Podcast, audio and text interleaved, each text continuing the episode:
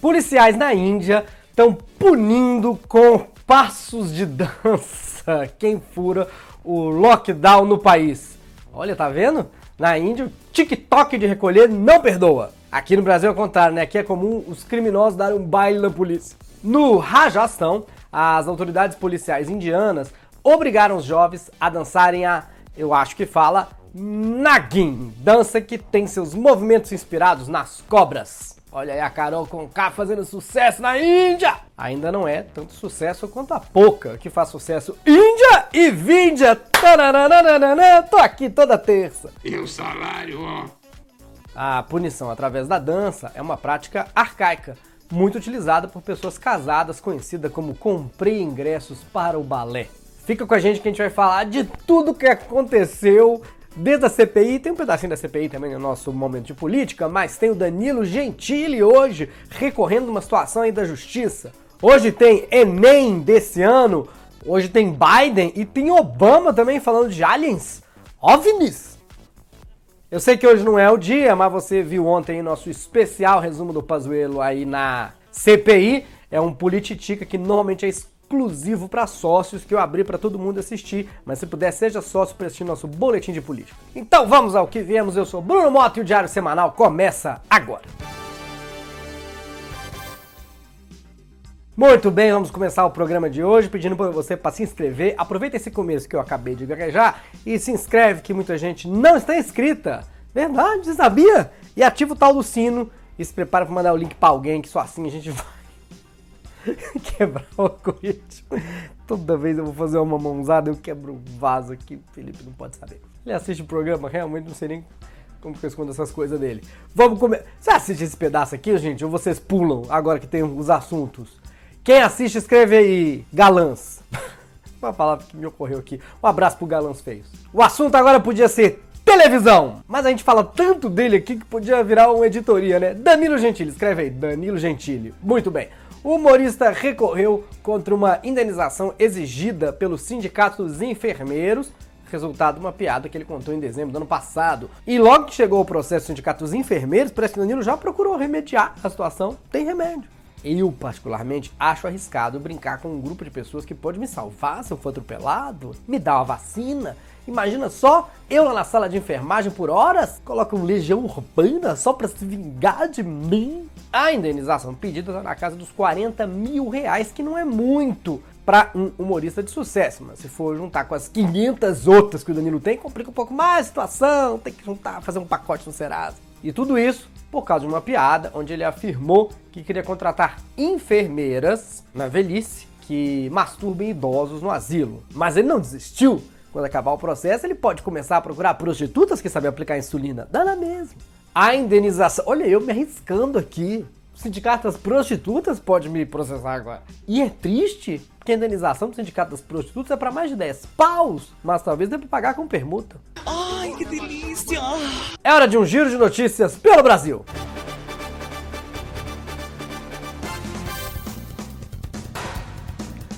O governo vai ter que correr para cumprir os prazos de elaboração das provas se quiser fazer o Enem desse ano como planejado. Pessoas familiarizadas com o processo de organização do Enem disseram que o prazo é apertado ou até impossível de ser cumprido. Agora vão cair os números do censo de pessoas que fizeram Enem. Se bem que não vai ter censo também, então o que é que vai contar, né? Só se for uma questão do Enem. Calcule quantas pessoas fizeram Enem esse ano. Se continuar desse jeito, logo o governo muda o Natal de 25 de dezembro para 25 de março também, que já facilita as contas. No Pará, a polícia prendeu três homens suspeitos de planejar um atentado contra o governador. Eles iam atirar ovos. a gente tá rindo, mas já viu o preço do ovo? É muito mais barato jogar merda, menino. Eu até diria que acho injusto prender por planejar um negócio desse. Porque se tacasse o ovo sem planejar, era muito pior. Não vamos julgar precipitadamente. Vai que o governador é alérgico a ovo. Boa democracia. Tem que investigar bem isso aí para entender se a intenção dos suspeitos era realmente clara. Um dos suspeitos já foi candidato a vereador. Ele é um MDBista da Gema. Uma piada com Gema. Em São Paulo, a greve do metrô iniciada na quarta já foi suspensa, mesmo o sindicato dos metroviários afirmando inicialmente que a empresa sequer tenha enviado um representante para a audiência de conciliação. Bom, não deu é para falar que o representante do metrô não compareceu por conta da greve. Porque a greve só aconteceu porque ele não compareceu, então greve de transporte, sempre um assunto delicado, né? Porque tem gente que é a favor, quer defender os direitos trabalhadores, aí a outra metade acha inadmissível esses funcionários chegarem atrasados, pegar trânsito na marginal, porque tem mais carros circulando. E é curioso que o salário do pessoal não aumenta, mas a passagem sobe, né? Já já nem os próprios funcionários do metrô vão trabalhar indo de metrô, porque vai compensar mais de carro mesmo. Enquanto isso, em Minas Gerais, a greve do trem está um caos porque até agora ninguém descobriu que trem é esse que está de greve. O goleiro Bruno anunciou sua aposentadoria dos campos e disse que futebol é coisa do passado. Gente, precisou só de 10 anos na cadeia para se decidir. Acho que é um negócio que estava bem enterrado nele, né? Ele acha que a vida de investidor possa dar até mais lucro que a de jogador de futebol, mas não há provas. Olha o exemplo para você. O importante é diversificar. Goleiro, assassino, presidiário e investidor. E tem mais nas três primeiras. Ele foi bem sucedido. Vamos ver agora. Quando era jogador, o cara era goleiro de todos os times possíveis. Jogou no Flamengo, foi preso. Se nada disso bastasse, agora é day trader. Falta o que para piorar mais? Virar ministro da saúde?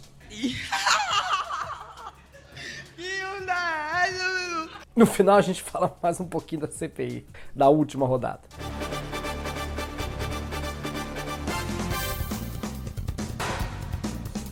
Internacional, o presidente Biden vai enviar seu primeiro voo de deportados brasileiros aqui para o Brasil. Sua campanha, o Biden prometeu um melhor tratamento para os imigrantes que tentassem entrar nos Estados Unidos sem documento, mas a imigração acabou se tornando um grande problema.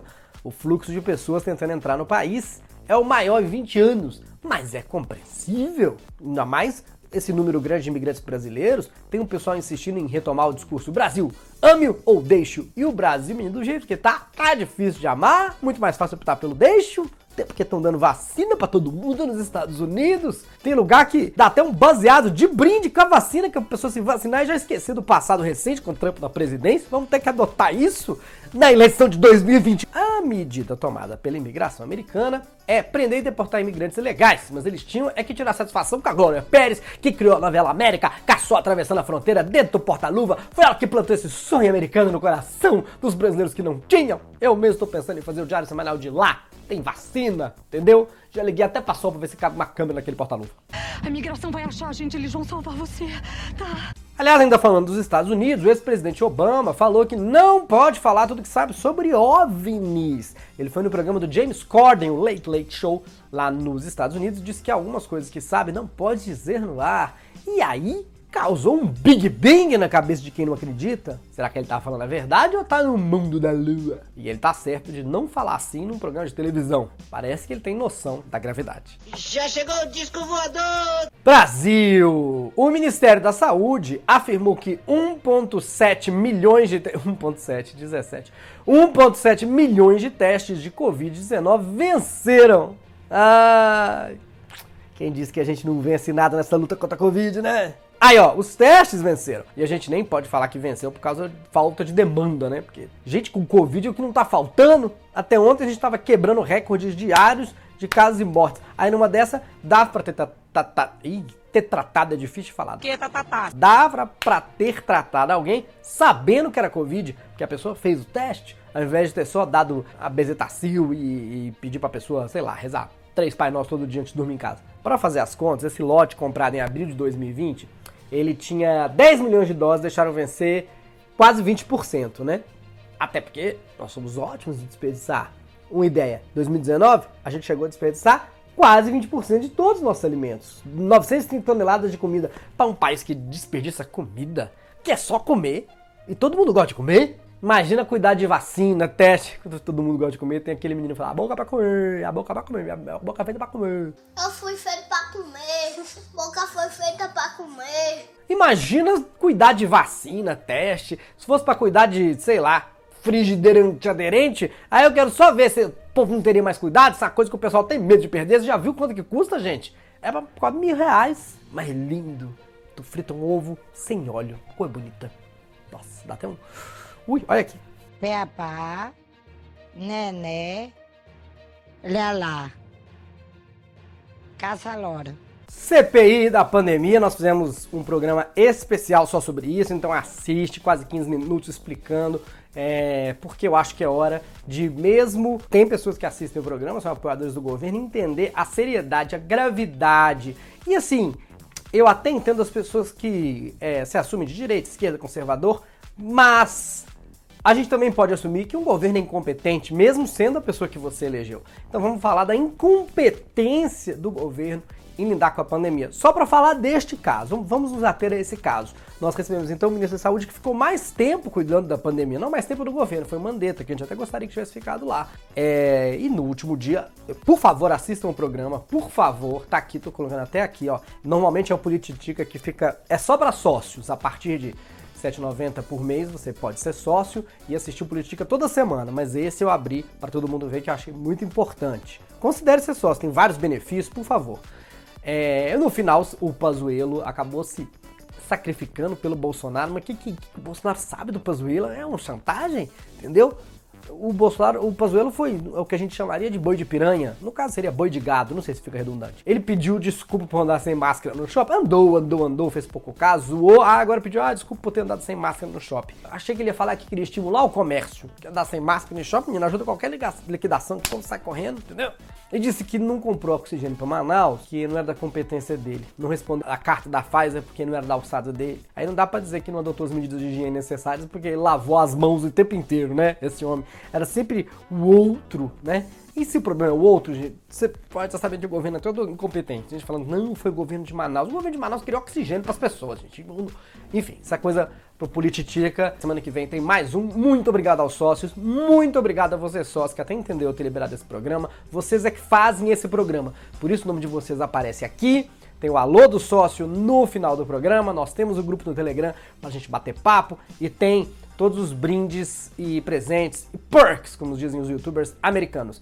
Por favor, então, assista aos outros programas, mande esse link para alguém, só assim a gente vai conseguir quebrar o algoritmo. Um alô de novo pro Vitor Camejo, Galãs Feios, Greg, são aquelas pessoas que eu recomendo. Se você gosta mais de política, quer entender mais, não sou eu, eu sou apenas um idiota, dando piadas dando notícias sobre piadas, piadas sobre notícias, fazendo notícias de piadas, piadas de notícias, para informar você.